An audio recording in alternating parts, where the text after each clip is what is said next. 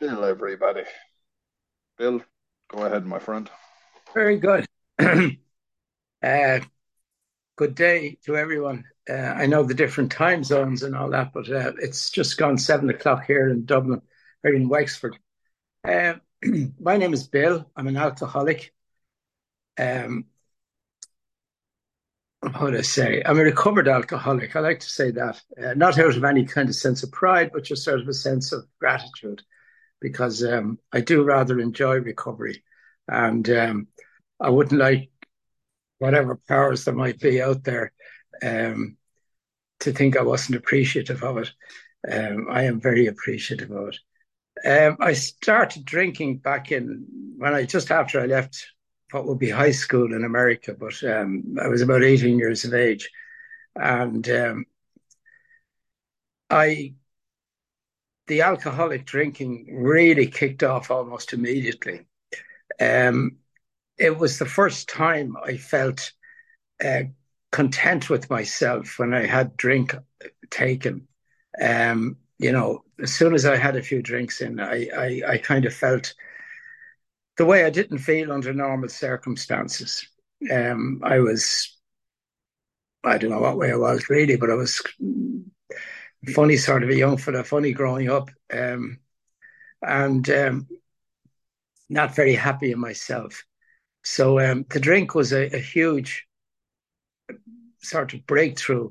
You know, I, I, sort of wow, this is this is fabulous stuff. I remember the first time um, I drank and thinking, and this is the kind of foolishness was that wasn't it wonderful that the government of Ireland had organised it so that there were pubs not only in every town, but practically in every street in every town in, in Ireland. And you could go into any of them and, and you could get to feel like this. It was almost, you know, I, I, I was quite, I really was very taken with, with the effect of drink right at the very start. Um, and it wasn't a social thing. It wasn't because I was happy laughing with other people or anything like that. It was the effect of drink um, that it had on me.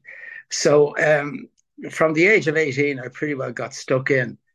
Um, and everything I did, any of the sort of usual things people did uh, in that age and for the next five or six years, were done on the basis of how close would that bring me to drink, not for any other reason. You know, I joined a football club in Dublin, but it was a football club that in those days was almost unique. It had a bar and um, it was um, it was a place where you could drink, and there were lots of other people drinking. It wasn't just the people who played football; there were other sports involved there as well. And the bar was always busy, and I I loved it.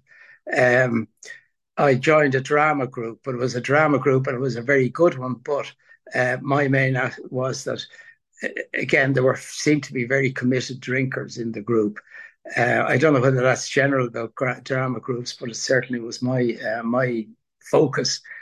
Uh, and I got married. Uh, I took up with a girl um, who, I suppose, one of the most relaxing things about her was that her family were very uh, easygoing about drinking and about drinking quite a bit. So all my focus at the time was really on drinking. I mean, there are other there are other elements to it, but just to give you an idea of that. Um, and then I um, I drank in a pub where, you know, allegedly it was the best pint in Ireland, and that was important. I, I, I thought that the drink that you drank was really really high quality stuff. Uh, but the, again, the reality was that the people who drank there um, were mostly alcoholic, and I don't I don't say that lightly. They they genuinely were. Uh, the pub was the most decrepit place you could imagine in Dublin, and um, I don't think there was a ladies' bathroom. Um, it was it was quite horrible, um, and uh, I remember bringing people to it and saying, "Isn't this a wonderful pub? Isn't this brilliant?" You know, and people would look at you, you know, sort of, it's a dump, and it's horrible. What what are you doing living here? Or what are you doing drinking here? Um, but I thought it was just wonderful, and and uh, that was another aspect of the the focus on, on nothing threatening or drinking. I had money. I, I had a very I, I soon got a very good job, and uh, there was plenty of money. uh, unusually in those days. Um, so, um, and I didn't want to associate with golf club people or with people who, you know, um, wore sweaters with little crocodiles on them or anything like that. I was to me they were a threat. They were kind of ordinary people who, who, um, you know, who who had other things in life, and I, I didn't want any other things in life. Um, again, I recall uh, I was I bought a house uh, when my wife and I were getting married. I, I, we bought a house, and uh, I remember going in for an interview at that time. The builder would interview you for your loan, uh, quite different than from today. But um, I remember listening at the, uh, in the waiting room, and there was a guy who went in in front of me, and he had arrived in a little sports car with his wife uh, and when he was talking, I could hear the conversation. And I remember him saying his salary at the time was about, it was a little bit more than half of mine, but that's what it was, about half of mine. But I'd come on the bus. I could, I didn't think affording a car was a good idea. I mean, that meant directing money away from my drinking, and everything I had went for it. Um, so uh, that was what my drinking was like. And I went on after I got married, had a few children, a couple of children. Um, and, uh, but I was still making good money and my wife was making good money as well. So, um, we were able to function and kind of keep up, you know, we had a, a nice house and we, you know, all that. Uh, I mean, it was the worst garden in, in the whole estate because, of course, I, I would start digging it and then, you know, give up and like come back to it six months later when the nettles were growing quite well. And and everybody else had lovely lawns and, and, and trees and things like that. And mine was just a, a disaster, you know. But I didn't see any of that. I, I really didn't see it. Um, uh, I, I, I remember one time again being sent off uh, by my co- the company I worked for, sent off to the Middle East to do some work out there, and it was quite important work. But of course, and and being the Middle East, I thought, well, there's going to be very little drink out there, the, the country I'm going to. But in fact, there was plenty of drink, and and uh, I found it very quickly. But at one stage, my wife uh, in Dublin sent me out a photograph of herself. She'd had a photographer in in and uh, she sent a photograph of uh, herself and the two children. And I actually wrote back to her, uh, asking her who was the second child. I didn't recognize the child. Now, it was a perfectly reasonable likeness of my daughter, but I didn't actually recognize her. And that will give you the idea of just how detached I was from any normal sort of thing that a, a, 28, 29 year old person to be thinking about. You know, I, I, I was just really bad. And I thought everything was okay. There was money. Uh, I didn't have to borrow any money. I, I, I um, you know, the, there was always food on the table and all that sort of thing. But the house was a disaster. Um,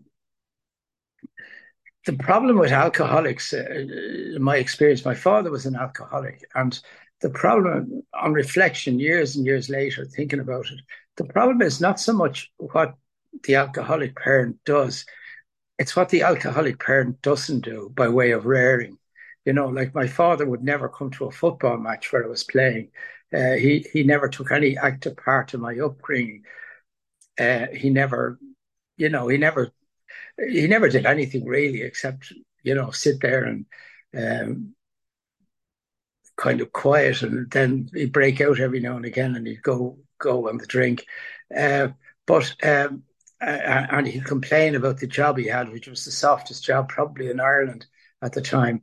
Uh, but he he he, he um, you know, so I, part of the reason I suppose that I took to the drink so early when I was eighteen or so, and it made me feel so good was I'd nothing else to go on. I'd no, I hadn't got any any of those normal upbringing things that kids get from parents who aren't alcoholic. Um, I, I just didn't get it. Um, and I thought not getting it was normal. I, I didn't realize that other kids did have it and, and, and felt better and felt more about themselves than I did because of that. it's a it's a curious sort of thing, you know. It's it's it's um, but having you know, I've realized all that now in recent years, but but the fact is that I repeated that behavior with my own children. You know, I really did. Um, uh, I remember I recall one time I was in the pub and I was interrupted by this very angry man who came in, and he said, "What are you thinking of?" Because I'd locked my child in the car in the car park outside the pub, and I thought that was okay behavior. I, I, I didn't, you know, it, it, it's it's pretty awful for me to think about even today. Though I must say I have a very good relationship with my children today, thankfully. But that's the way it was then.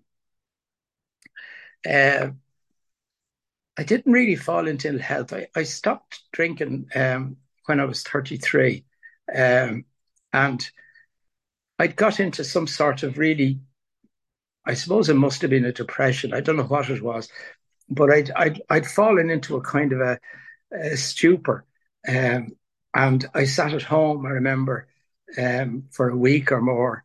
Um, and of course, the job, I, forgot to say about the job. The job, even though, as I say, I was extremely good at what I did uh, and, and sought after, but like, it's, um, I didn't give a shit about that either. You know, I, I, cared about nothing. I just thought I was brilliant, and they were lucky to have me. And I, I you know, of course, I wasn't that brilliant. I was brilliant enough, but I wasn't that. You know, I wasn't. I was good, but like be, I'd be at a business meeting, a board meeting in the job, and, and it was a big company, and I'd be I'd be going over some sort of uh, project that I was going to run, you know, and, and there were very good ideas for projects and very good some of them were very successful. But I, I recall one time I left the I left the business meeting. I mean, the managing director of the company was there. There was chief accountants and all these guys. And I left the meeting to go to the bathroom. And when I was in the bathroom, I decided I'm not going back. I'm just going to go out to the pub. That was the kind of irresponsible. And like they were on to the house to see where I was. They were getting the police and all this because they thought I was after dying or something, you know. Uh, but that never that never dawned on me. None of that, the disturbance of of of of other people never occurred to me. You know, the, there's a story in the big book about the guy who keeps jumping under cars. Uh anytime he goes out, he jumps under cars or street cars or or fire engines. You know, and like it's an example of, of alcoholic behavior in the sense that he didn't give a shit about the effect it had on the drivers or the effect it might have on a fire engine going to a fire and the people in the house who may be burning to death. He never gave any thought to any of this stuff. He just wanted to jump out in front of a fire engine, and so he did. And that's the way I was. I can, I can readily identify with that guy um, in, in, his, in his lack of concern for anyone else. Uh, and that's what my drinking was like. So, um, I, I, as I say, at the age of 33, I, I, I was brought to an AA meeting. I didn't know what AA was. I thought it was some sort of religious political organization in Ireland, something like the Knights of Columbanus or something. And uh, I, I, had no idea what it was. But at the very first meeting, I saw a man that I thought he would be a great guy to drink with and swap stories. And I, he looked to me like a really good drinker, you know. And he that was the attraction. Uh, I asked him when the next meeting was, and he said it was on a Friday in Dublin and uh, down in Merrion Square. And I went to that meeting, and uh, I haven't had a drink since. And, and, that sounds brilliant. I mean, it was for the first for the first um, six months or so. You know, when people say if you only stop drinking, you'd be grand. If you only stop drinking, you'd be grand, and, and that's true up to a point, but it's also not true because all the things that I was when I was in my teens all came back. I didn't. I thought then I was going to mature in the way that a, an 18 year old going on uh, on a journey onto being uh, to being 23 or 4 would mature during that period. I thought I was going to mature, but I didn't. And I remember there was a, a graph or a curve in, in a lot of these uh, hospitals or uh, treatment centers where you'd go to meetings and to describe your your alcoholism on a, on a downward curve, and then there was a flat bit, and then there was an upward part where you you felt better and you got better and things happened, and that upward curve never happened for me. Um, I mean, I was I knew I was powerless over alcohol. Um, and I didn't think my life was unmanageable. I thought once you stop drinking, you you got the manageability back in your life. And of course, I've learned since that that's not the case.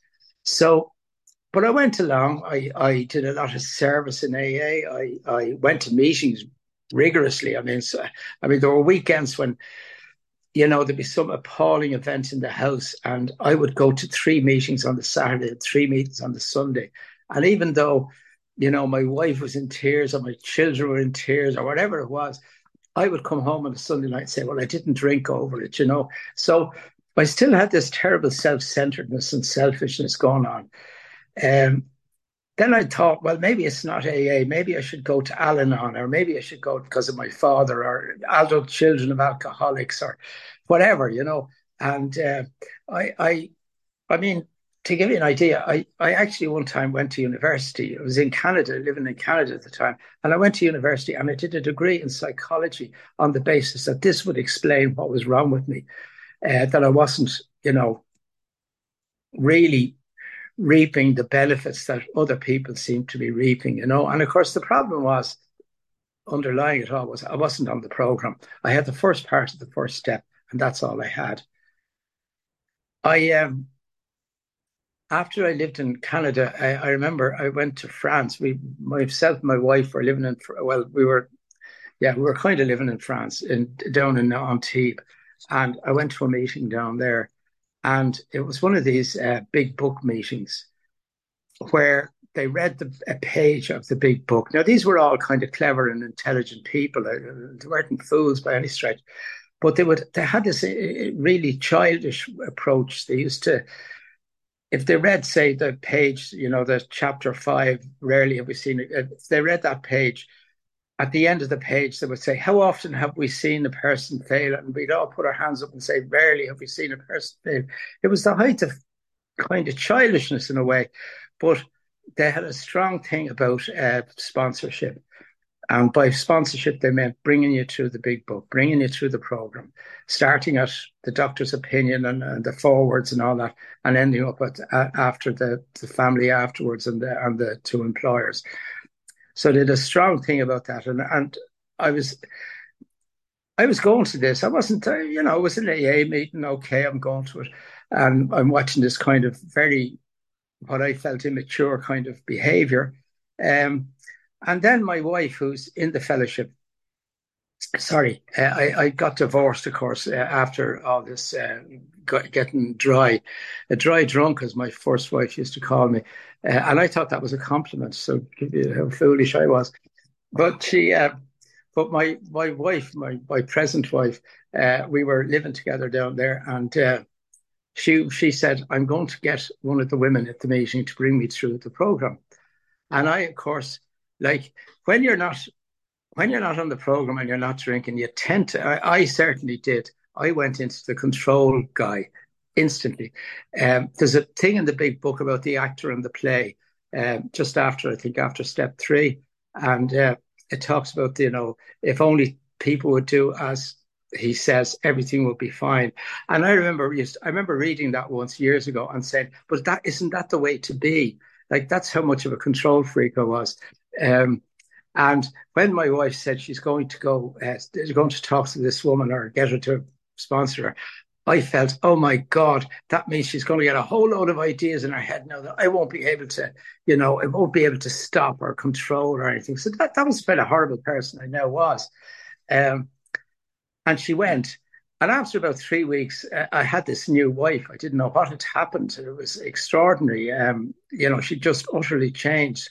So, I being me, I said, "Oh, well, I'll have a bit of that." So I went down to the next meeting and I said, uh, "Will someone bring me through the big book?"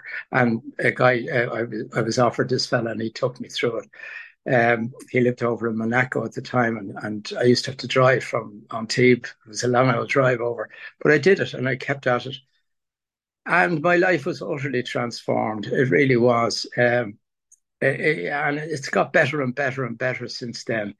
Um, and um, today, my family relationships, even my ex-wife, who I, as I say, I treated abominably, um, you know, I'll meet her on Christmas Day. We'll have dinner together, uh, all that sort of thing. So we're not the best of friends, but we're enough not enemies to, to, to actually put up with each other for the day. My children are, my grandchildren are, are, are in, love me, and my children are very fond of me, to say the least of it. We recently, um, I go away with the grandchildren every year for a little holiday around Halloween. And this year, as I say, we went to Paris. Um, and it was the most successful trip. It really, really was. I mean, the the the, family got on great together. Um, my uh, two of my children and um, uh, four of my grandchildren and my wife were there, uh, ten of us, and uh, um, their husbands rather, and uh, it was it was phenomenally successful in in the way of. Um, you know, cementing family relationships, you know, and, and, and everybody getting on well and, and uh, understanding what each other are all about and not being afraid of, you know, not being afraid of one's behavior or the other's behavior or the other's reactions it was really it, it's it's the most most successful thing.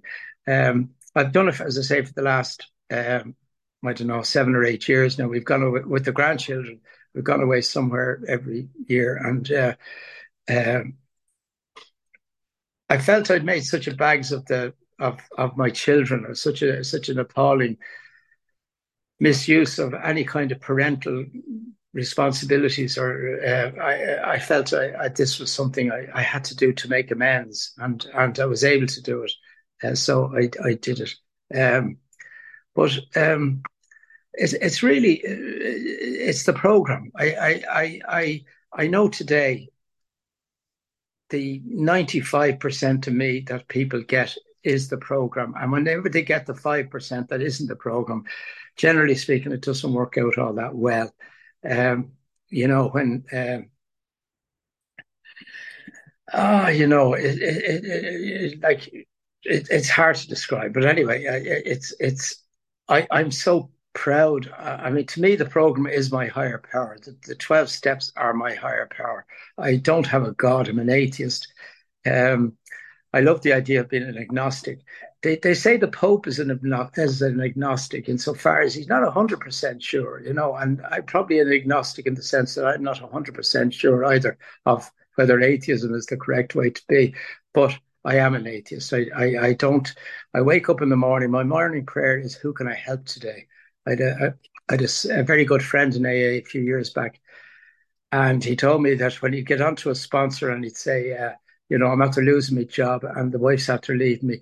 Your man would say, no, but who did you help today? And he said, no, you're not listening to me. My wife's after leaving me and, and one of my children is sick and I'm after losing my job. And he said, no, but who did you help today? So when I wake up in the morning, I say, who can I help today? And that's my morning prayer.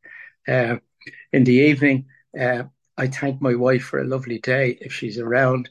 Uh, and, uh, you know, because generally speaking, the two of us rub along very well together. And um, a lot of my happiness and my contentment and a lot of the the bit of wisdom I have comes through her or through other people that are close to me, you know. So I, I and that's how, you know, I'm open to that now. I'm not. I, I the, the program has been wonderful, making amends to people. There's one amend I haven't made, and I can't make it. It's it's it, the person is not around, and I've tried tried to get in touch. Uh, and that that's the one thing that still kind of haunts me a bit, even though I, you know, I can't do it. It it haunts me. But the rest of the stuff is gone, you know, and I, I'm perfectly aware of just what a how sick I was. Because when I came to AA, I didn't realize I was mad. I really didn't. You know, I just thought I'd had a bit of trouble with the drink. I, I didn't realize I was insane. Even though the second step, you know, restores to sanity, I I didn't see that. I just didn't see it. I read it, but I didn't see it.